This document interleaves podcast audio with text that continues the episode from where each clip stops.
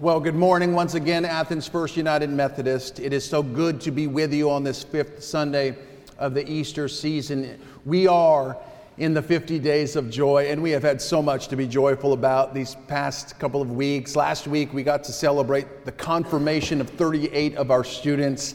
This week, we get to celebrate the graduation of our students, and next week, we get to celebrate Mother's Day. So it is a, uh, a beautiful time to be together as a church, and I am grateful to be in worship with you this morning. Uh, we are in the fourth week of our Easter sermon series. It's called Resurrection Stories. And what we've been doing uh, since the second Sunday of Easter is we have been bouncing around from gospel to gospel. We have been following the resurrected Jesus wherever he goes.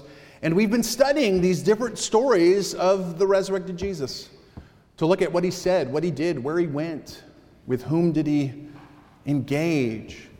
And together, as we dig beneath the surface of these stories, we're asking the question what does Jesus teach us about living out a resurrected faith? What does it mean for us to be Easter people? Well, this morning I want us to look at, at the very last story that is told in the Gospel of John. It comes to us from the 21st chapter. I'll be reading starting in, with verse 1. Hear now the word of God. After these things, Jesus showed himself again to the disciples by the Sea of Tiberias. And he showed himself in this way. Uh, gathered there together were Simon Peter, Thomas, called the twin, uh, Nathanael of Cana of Galilee, the sons of Zebedee, and two of the other disciples. Simon Peter said to them, I'm going fishing. So they said to him, We'll go with you. So they went out and they got in the boat, but that night they caught nothing. But just after daybreak, Jesus stood on the beach, but the disciples didn't know that it was Jesus. So Jesus called out to them, saying, Children, you have no fish, have you? And they answered him, No. He said to them, Then cast your net on the right side of the boat, and you will find some. So they cast it. And now they weren't able to haul it in because there were so many fish. The disciple whom Jesus loved said to Peter, It's the Lord. And when Simon Peter heard that it was the Lord, he put on some clothes, for he was naked, and he jumped into the sea. But the other disciples came back in the boat, dragging the net full of fish, for they were not far from land, only about a hundred yards off. But when they had gone ashore, they saw a charcoal fire there and there were fish on it, and there was bread. And Jesus said to them, Bring some of the fish that you've caught. So Simon Peter went aboard, and he hauled the net ashore, full of large fish, 153 of them in total. And though there were so many, the net was not torn. So Jesus said to them, Come and have breakfast with me. Now, none of the disciples dared to ask him, Who are you? because they knew it was the Lord. Then Jesus came and he took the bread and he gave it to them. And he did the same with the fish. Now, this was now the third time that Jesus appeared to the disciples after he was raised from the dead. But when they had finished breakfast, Jesus then said to Simon Peter, Simon, son of John, do you love me more than these? He said to him, Yes, Lord, you know that I love you. So Jesus said, Then feed my lambs. A second time he said to him, Simon, son of John, do you love me? And he said to him, Yes, Lord, you know that I love you. Jesus said to him, Tend my sheep. He then said to him for a third time, Simon, son of John, do you love me? And this time Peter felt hurt because he said to, it, to him the third time, Do you love me? And so Simon Peter said to him, Lord, you know everything. You know that I love you.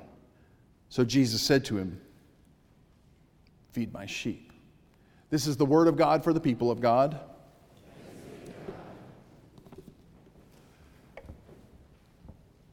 So, one of the things that I've always found to be a unique aspect of the Gospel of John is the fact that it has not one, uh, but two separate endings.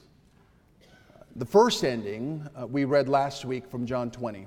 Um, if you look starting around verse 30, uh, John ends his, the original gospel this way Jesus performed many other signs, which are not written in these, this book, but these were written so that you would believe that Jesus is the Messiah, the Son of God, and that by believing you would have life in his name. Now, that is a really good way to end a gospel. But apparently, it's not the only way to end a gospel, because just one chapter later, at the end of chapter 21, John ends his gospel yet another time. And this time, he does it similarly, but it's also different, because this time, John says, Jesus did many other things. If they were written all down, well, I suppose that the whole world wouldn't have room for all the books that would be written. Now, if you are unaware of this fact this morning, then I'm guessing you're probably sitting there wondering, why on earth does the Gospel of John have two separate endings? Well, scholars tell us that there's at least two possibilities for why this might be. Uh, the first could, very well could be the fact that John had finished his gospel. He had read it over, he sent it to his publisher, the publisher thought it looked great. He was ready to have it signed, sealed, and delivered. Everything was just perfect until he remembered oh, shoot. That story about Jesus feeding breakfast to the disciples on the beach, I totally forgot to put it in there. And so John added a really long PS to his gospel that we know as chapter 21. Could be. Another possibility is that chapter 21 wasn't written by John, but by John's disciples. It could be that John actually told that story to the disciples so many times that they heard it and they loved it. And when he died, maybe they thought it would be tragic for us not to include this story in John's gospel. It's one of the most beautiful stories, the story of Jesus feeding the disciples breakfast on the seashore. We've got to put it in there. And so, in a very similar writing style to John, they included this story and then they even ended it in a way that was very similar to his original ending. Now, will we ever really know the reason why John has two different endings to his gospel? Probably not. But regardless of how these two different endings came to be, I have to tell you that I am really grateful to whoever made the decision to make sure that this was in there. I am really grateful that there was someone somewhere who said, This gospel would not be complete unless this story is in there. Because not only is this one of my favorite stories in the Gospel of John, but it's also one of those stories where when you begin to dig beneath the surface, you find out that there's a lot of good stuff in here that teaches us about what it means to be a disciple of Jesus. For instance, one of the first things that John tells us in this story is the fact that early one morning, the disciples decided to go fishing on what he calls the Sea of Tiberias, which was another name for the Sea of Galilee. And they also that morning caught nothing. And so there is a stranger, apparently, who's walking along the seashore. He's on the beach and he calls out to them and he says, Hey, you haven't caught anything, have you? Well, if you put your net on the other side, I bet you'll find some fish there. So that's what they did. And John says they caught so many fish that they could barely haul all of them in in their nets. Now, if this story sounds familiar to you, that's really good because it should. Uh, because back in chapter 5 of the Gospel of Luke, uh, Luke tells a story from the beginning of Jesus' ministry when Jesus first called Peter, James, and John to be his disciples. And the way that Luke tells that story is he said that one day the disciples were out fishing all night long and they caught nothing. And then all of a sudden, Jesus is walking along on the seashore and he calls out to them and he says, Hey, I bet if you cast your net on the other side of the boat, you'll catch something. Peter says to him, Yeah, I don't, uh, I don't think that's going to be helpful. But if you say so, we will. So they do it. And guess what? They caught so many fish that they could barely haul them all in. And so when you think of those two stories, you have to think that maybe the disciples were having a little deja vu that morning, right? You have to think that all of a sudden, at least Peter, James, and John were thinking, wait a second, wait a second, I think we've been here before. And they're thinking about the fact that here they are three years later doing the same thing that Jesus had told them to do three years earlier. And so it is that the disciples didn't need to ask for any ID. They didn't need to verify Jesus' identity. They knew exactly who was standing on the beach. They knew that it was Jesus. So they immediately come to shore, and Jesus is there making breakfast for them on the beach. And one of the interesting things about the breakfast is the fact that it says that there was bread there. And it was then that Jesus sat the disciples down and he, he took the bread and he broke the bread and he gave them the bread. And you have to think that for the disciples, they're all of a sudden having upper room flashbacks. They're, they're thinking about the Last Supper. It's almost as if the disciples and Jesus are having communion right there on the beach. But perhaps the most interesting detail of this entire story is one that you and I might miss if we didn't know to look for it. Because this is one of those details in the story that seems so insignificant just on the face of it that we would be likely to just pass it on by if you didn't know to dig a little bit deeper. Because one of the things about John that you need to know is the fact that he is not the kind of guy who just gives you all kinds of unnecessary detail. He does not use any kind of superfluous language where he describes things that really don't need describing. No, everything he puts in his gospel always has a purpose. And so when you look at this story, you notice that he says that Jesus is making breakfast on the beach, and what had he made? A charcoal fire. Now, that may not seem like a very significant detail in the story. That is until you remember that there's only one other place in all of the Gospels where a charcoal fire is mentioned. And that's in John 18. And do you remember what happened in John 18? Uh, John says that Jesus had just been arrested in the Garden of Gethsemane. And he was being led to the house of Caiaphas, who was the high priest. And there was one disciple who's kind of lagging behind. He's following at a distance. Do you remember who it was? It was Peter. And Peter follows Jesus all the way to the house of Caiaphas, but he doesn't go inside. No, instead, he decides to hang out in the courtyard. And John says that Peter opted to, to join this group of people who were warming themselves around a what? A charcoal fire. And it's then that a very interesting conversation begins because there was a servant girl there who looks at Peter and very innocently says to him, Don't I know you? Wait a second. I feel like you were one of Jesus' 12 disciples. Are you not? And Peter says, No, I, I don't know what you're talking about. You must have me confused with someone else. And a little while later, somebody else came up to him and said, No, no, no, I, I think she's right. I, am pretty sure you're one of the 12. He said, Mm-mm-mm, Nope, I'm telling you, I don't, I don't know that guy. And finally, one of the soldiers comes up to him and says, I am absolutely sure that I saw you just a few hours ago in the Garden of Gethsemane, to which Peter says, I don't know the man. And then off in the distance, a rooster crows, just as Jesus had predicted once Peter had denied him three times.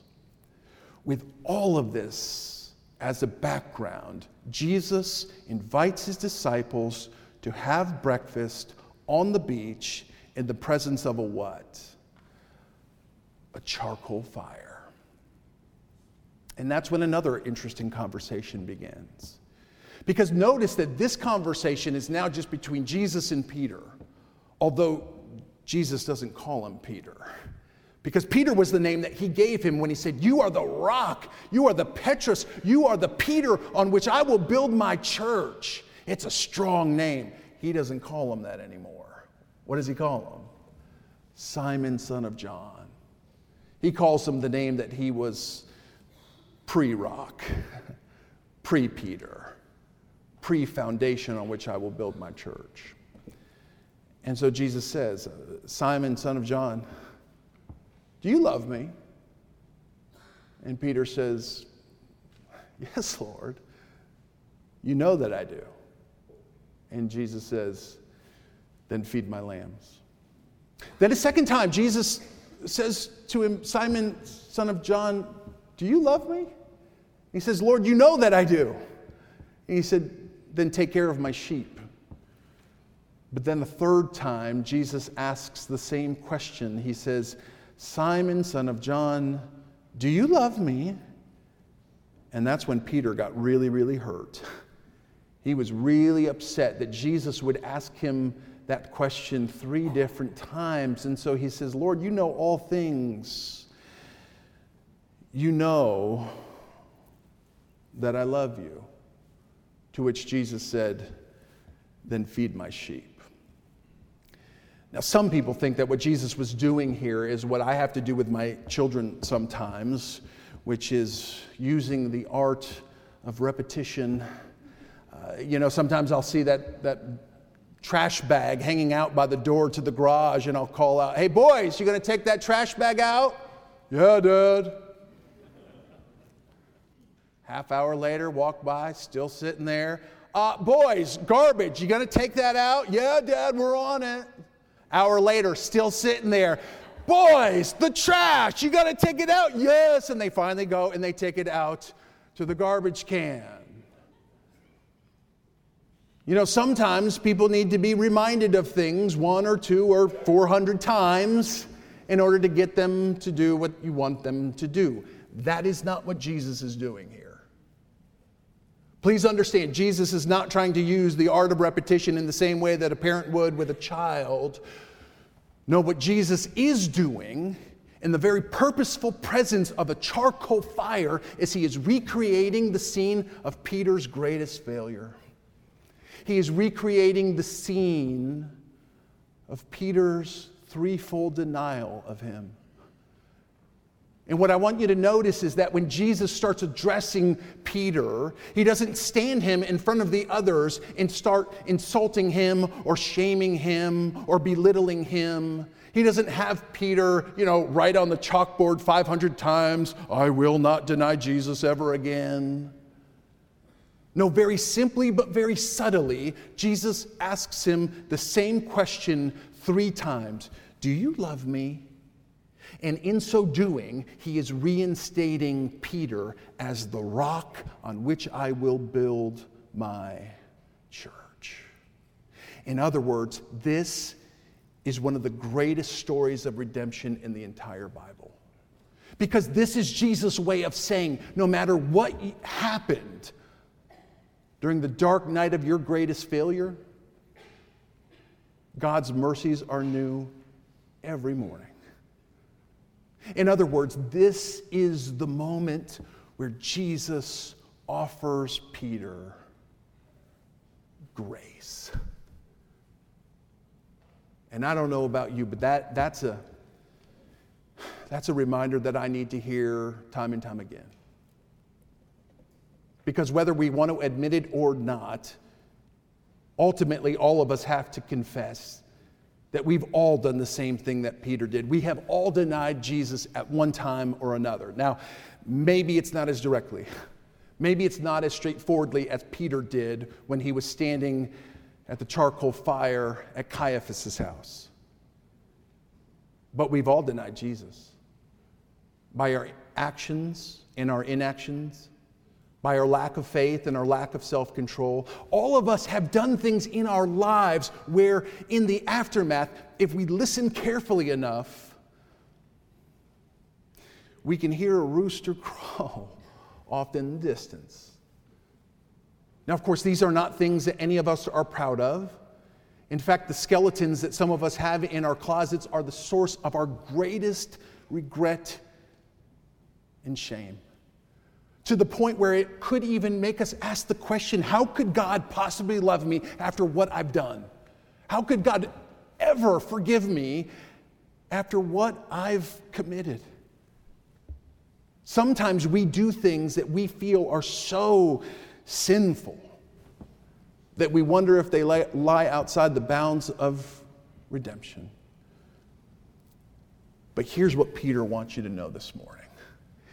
If Peter were here, what he'd want you to know, because of what he learned in his fireside chat with Jesus, is that no matter what happens on the darkest night of your deepest failure, God's mercies are new every morning. That no matter what you've done, no matter what you will do, you will never stand outside the bounds of God's amazing grace. Which means that you can run from Him, you can hide from Him, you can disobey Him, you can even deny Him three times. But every time, Jesus will be there standing on the shore of your soul, ready to welcome you home with open arms. And the only question that He will have for you is this Do you love me? Do you love me? Do you love me? Then feed my sheep. Amen.